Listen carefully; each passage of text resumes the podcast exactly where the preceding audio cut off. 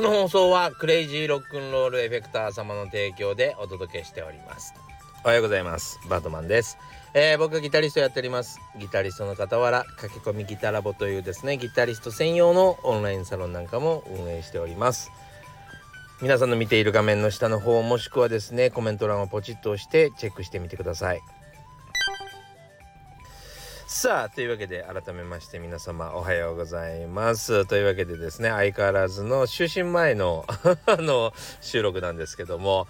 いやー今日はね非常にいい日でございました。いいことがありました。というわけでですねこういうなんかグッドニュースが、えー、来るとですねやっぱりちょっと心配ですね明日がね。なんかこう幸せなことばかり続かないので幸せなことがあるとちょっと気を引き締めておかねばならないなという気持ちになりますけど今日はグッドニュースが多かったグッドニュースもありましたね。えー、というわけでですね今日の本題はですね、えー、人は変わることができるのかっていうところに、えー、重きを置いてちょっといろいろ考えてみたいな思考を巡らしてみたいなと思います。えー、というわけでですね実はあの実はっていうところなんだけどあの僕は非常に、えっと、このバートマンという人間はですね非常に、えー、バカで、えー、本当にくだらない人間で、えー、人としても結構クズでですね、え、どうしようもない人間だったように思います。うん、え、非常に暴力的で非常に攻撃的で 非常に突発性ばっかりで。えー、継続心が全くないどうしようもない人間だったような感じがしますが、えー、このこんな僕でもですね、えー、結構、うん、人生が大きく変わったところが、うん、人生の中で何回かあります。はい、で、えー、なので僕は、えー、人間は変われると思っているんですね。でだからこそ、えーと「バカとムチ」というえ、立花明さんのですね本が僕は大好きで、えー、バカはなぜバカなのか無知はなぜ無知なのかっていうところを詳しく、えー、数字で考えて要はその個人的な感情ではなく考えてるのが素晴らしいなと思ってるんです。それで まあそれこそねバカと無知というのをみんなに勧めますがあんまりわからないみたいねやっぱり僕みたいにうんなんか成長体験とかあした人たちには響くようなんですけどもまだその進化途中の方々にはあまり響かないようなんで、えー、まだ進化しその苦しい思いをしてない辛い思いをしてない人たちはまだ買わなくていいような気がします。で苦しい思いをしてる人には是非、えー、買っていただきたいなと自分を変えるいいきっかけになるんじゃないかなと思いますけどね。まあそんなわけで僕は人が変われると思うしえー、一緒に勉強して一緒に変わっていこう。みんなで、えー、この苦境を乗り越えていこうっていう、えー、頭の中お花畑みたいな考え方をしているんですけども。やっぱしねやっぱし世の中のうーん立派な仕事をされてる方立派っていうのはね人間として立派っていうんじゃなくて数字が立派な方ね、えー、しっかりと売り上げを上げられている。そして、えー、毎日毎日せっせと働いている方。を、え、前提とするとですねやっぱりこれは教育ではなく、えー、間違いなくその人の、うん、その人でしかないっていうかねその人がいい人だからこそうまくいくわけで、えー、全く素養がない時があるっていう話がやっぱり濃厚ですね。だからまあいい会社にするには採用が100%なんていう話があったりします要はいい人材を受け入れられるかどうかだけで全てが決まり、えー、誰でもいいから入ってもらって教育するっていうのはまず無理だっていう考え方がの方がめちゃくちゃ強いんですよ。これは残念ですよね。そうでまあそれのねその最たるものっていうもので言うとですねやっぱりすごく貧困の国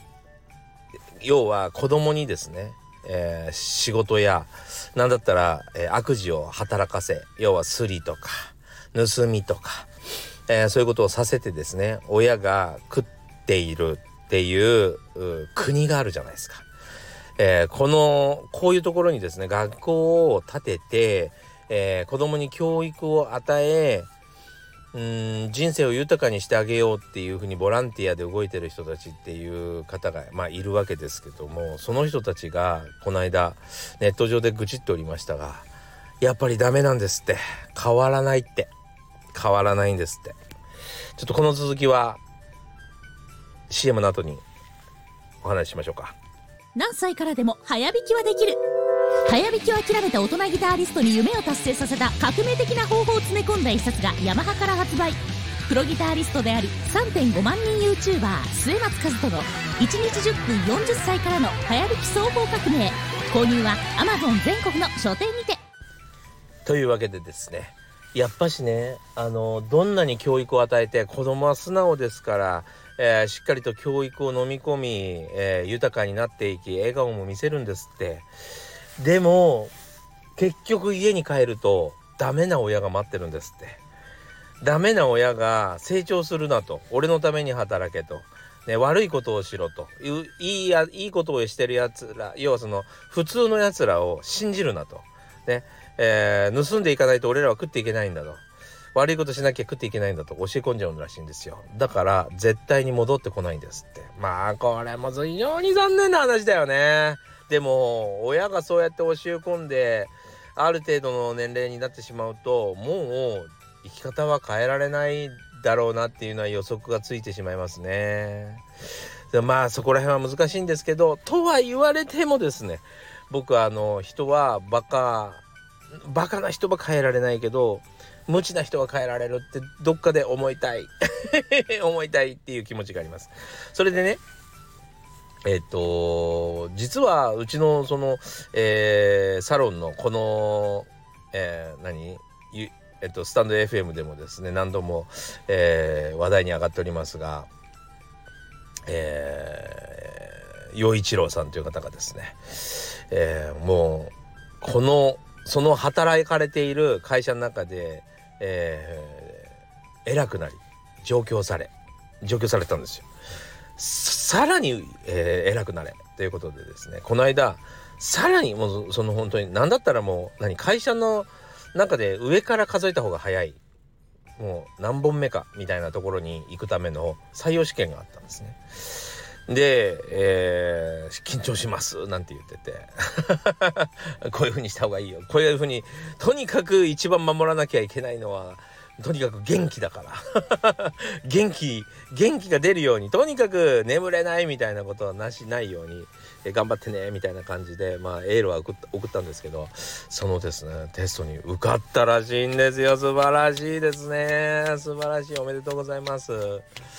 いやこんな全国チェーンのそれこそもう誰もが知ってるあのチェーングループのですね上から何番目の人が、えー、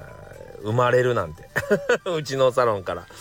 えー、信じられませんし。それこそですねまだ出会った頃はまあかなりきつめの低下って自分でもおっしゃってましたけど。うーんなんかこうやっぱりその自分の、えー、部下の人たちとどうやって付き合っていっていいかみたいな、ことに非常にこう手をこまねいていた時だったのでまあいろいろお話しした記憶はあるんです。そうそっからねもう異例の大出世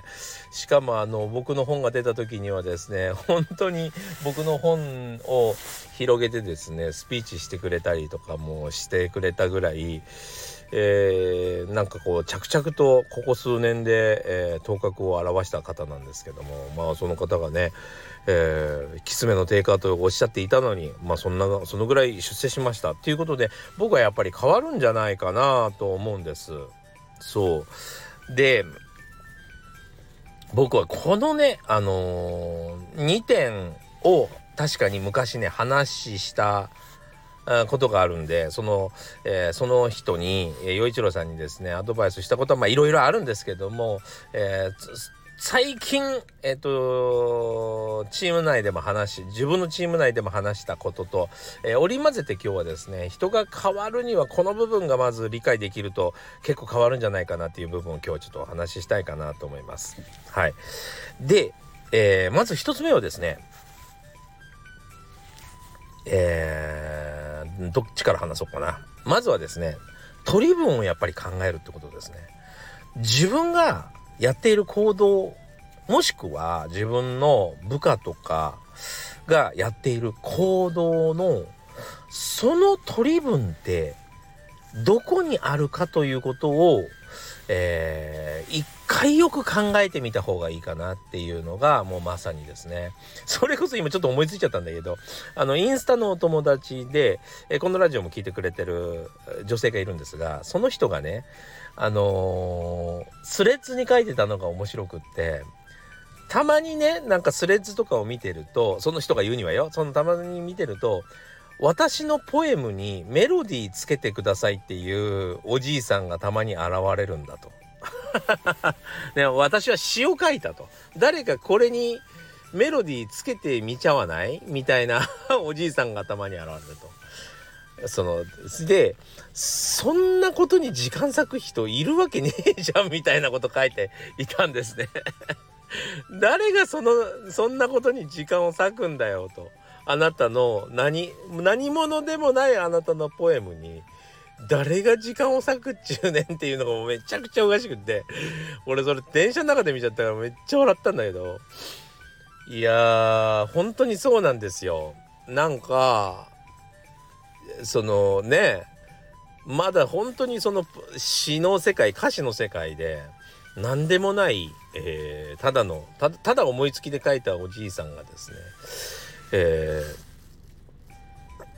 まあその誰かに詩を曲のメロディーをつけてくれなんていうのは もうありえないよね。でも意外とやりがちなんだよね。これを俺はアッパーアッパーのコミュ障って言ってるんだけどね。そう。えっ、ー、とダウン系のコミュ障の人っていうのは喋らないとか喋ろうとすると手震えるとかよくわかんないこと言っちゃうとかっていうのがあるんだけどアッパー系のやっぱりコミュ障っていうのもあって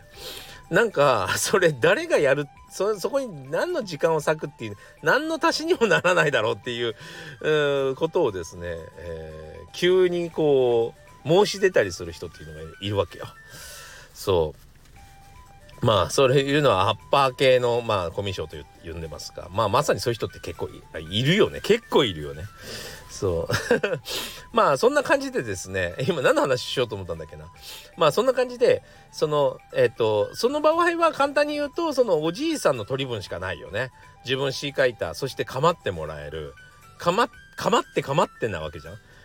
俺詩書いたからさ一緒になんかやんないみたいな。構って構ってって言ってでも誰の役にも立ってないわけよそのおじいさんはさ。そうだからあの誰も手挙げる人なんかいるわけないじゃん。だからまずはさ「こんにちは」から始めてさいつも何こう会話とかして相手の話も聞いたり自分の話も聞いてもらったりして仲良くなってからやることだよね本当はね。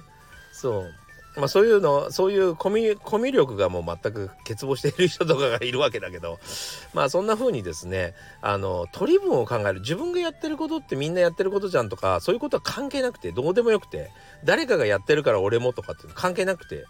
えー、そんなことじゃなくてあなたがまずあの周りの人に何をしてやれてるかっていうことはまずちゃんと考えなきゃいけなくてそう取り分がおかしいのに、えー、どう考えてもあんたしか取り分がなくないこの話っていう、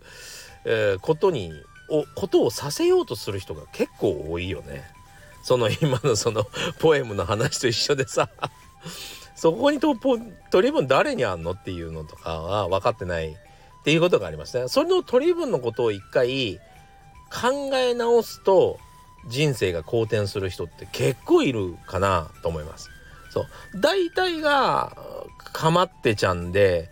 えー、俺のこと分かってくれ、俺のこと分かってくれ、俺ってこうなんだよ、俺ってこういう可愛いとこがあるんだっていう SNS ばっかり上げてる人多いんですよね。そんなこと意外とどうでもいいよねっていう。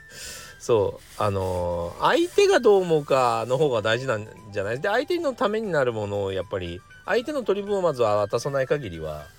えー、構ってもらえないよねっていうことが分かってなかったりするよね。そう化粧水作りました。買ってくださいって言われても買えないよね。この化粧水作ったんですけどこの化粧水は、えー、肌荒れで悩んでいる特に敏感肌の人たちで、まあ、どんな化粧品使っていいかわからないとお悩みの方にはもしかしたら決定打になるかもしれないみたいな。みたいな感じであなたの取り分になるために作ったんですよって言わないとまあ買ってもらえないよね。そう。化粧水作りました。だってお金を儲けるためです。お金を儲けるためなんで皆さん買ってください。そしたら僕が潤うんですってもうそういう広告じゃ誰もなびかないよね。まあでもそういうことがわからない人って結構いるんです。そうそこは結構やっぱり甘くはないかなと思いますけどこれが分かると結構人生変わるかなと思いますね。あとねもう一つちょっと今日こうなんかすごく長く話しちゃっててるけど大丈夫かな。まあ今日いい日なんでいいか。まあたまには喋るか。えー、っと腹のくくり方っていうのがすごい大事ですよね。そう腹が隠れてない人がやっぱりフリーランスは多いかなと思います。フリーランスも多いし仕事をちょっと中途半端にやってる人たちは腹が隠れてないかなっていう。なんかねあのまあとにかくミュージシャンの卵みたいな人たちにもあとはなんかいわゆる芸術関係ダンスとかもそうだし絵とかもそうだしイラストとかね NFT とかもそういうのもそうなんだけどあのー、何のプロジェクトに参加して、えー、どういう利益を生んできたのかっていうことを明示しない人自分が何者であるかをはっきりさせない人っていうのがやっぱりいっぱいいますね。そうなんかねそれはね良くないんだよね。そうはっきりさせた方がいい。はっきりさせてえっと誰も例えばなんだろうなわかんないけど A っていうスーパーマーケットのレジを売ってますって言われたところでこの人一生レジ売ってるんだろうなとは思わないそんな何？意地の悪いことは思わないからいつか変わるのかなとか今バイトなのか若い人だったらまだ今バイトやってんだろうなとかって思うだけなのでで今がそれだったらそれに別に自信持ってていいじゃん。もしかしたらめちゃくちゃレジを打つの早いかもしれないしね、えー、そのスーパーの中でも人気者かもしれないしね。それは分かんないことだからなんかでもそういうことをやってることが恥ずかしい自分が思い描いてるものができてないことが恥ずかしいって思ってる人たちってめちゃくちゃいて自分がやってることが恥ずかしいって思ったらもうそれこそそれが一番恥ずかしい行為になっちゃうわけよ。恥ずかしいことなんかやんなよって話なわけで。そうじゃなくて今やってて自分が、えー、レジをやるでもいい。例えばそのプロジェクトの中で補佐をやってるだけでもいい。マネージャーをやるだけでもいい。何でもいいんだよ。別にかっこいい職業じゃなくていい。でもその中であなたは間違いなくその会社に、えー、売り上げを上げてるってことのが大事。売り上げを上げて誰かのためになっている。何だったら日本のためになっている。日本の、えー、生産量を何か生産するのに手伝ってて自分がいることによって GDP がちょっとでも上がるんだったらそんなすごいことないじゃない。でもやっぱり夢が叶ってなかったりとか自分が思い描いて思い描いていた30歳や40歳に慣れてないことをすごく、えー、恥ずかしく思って、えー、どこにも所属してないような雰囲気にしちゃう人ってめちゃくちゃ多いんだよね。ダメだよねそんな。あのなんか何の意味もない。なんだったら A, A っていうスーパーマーケットに行ってめっちゃレジ頑張ってますとか映画を振りまいてますとかマクドナルドで映画をバリバリ売ってますみたいな そのおかげでこのマクドナルドめちゃくちゃあの雰囲気いいとかそういう方が良くない？そう。うんなんかねそんな気がするんですよ。そう。だからちゃんと所属を明らかにしてもしその仕事が自分が望んでないものだったらいいじゃない。そのうち変わればいいんだよ。転職すればいいし違うことをやればいいし。ただ、えー、自分は何もやってないように見せるのは良くない。今やってることを正々堂々と胸を張って見せた方がいい。それで見せれば見せるほどなんかやっぱりやれてることと違うんだよな。自分の夢とは違うんだよなと思ったらそれが今現実だからそれを直視して変えてった方がいい。そう。隠して隠して、えー、そうじゃないことをごまかして自分までごまかされちゃう方が良くない。そうやって変わっていった方がいいかもしれませんね。そうやって僕は変わってきましたね。そう。うん見たくない現実もちゃんと直視することによって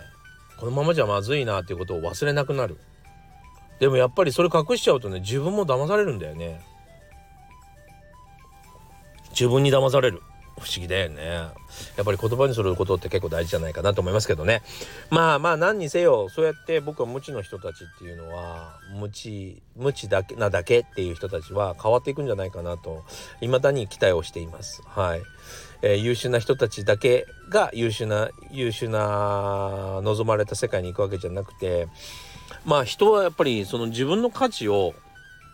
買ってくれる人買ってくれる場所自分の価値を感じてくれる場所に行くことがすごい大事だと思うんですね。でもそれにそうするためにはまずは自分が思ってることを口に出さなければいけないっていうのはすごく大きなことかもしれない。うん。なんか変なことを考えているけどでも僕は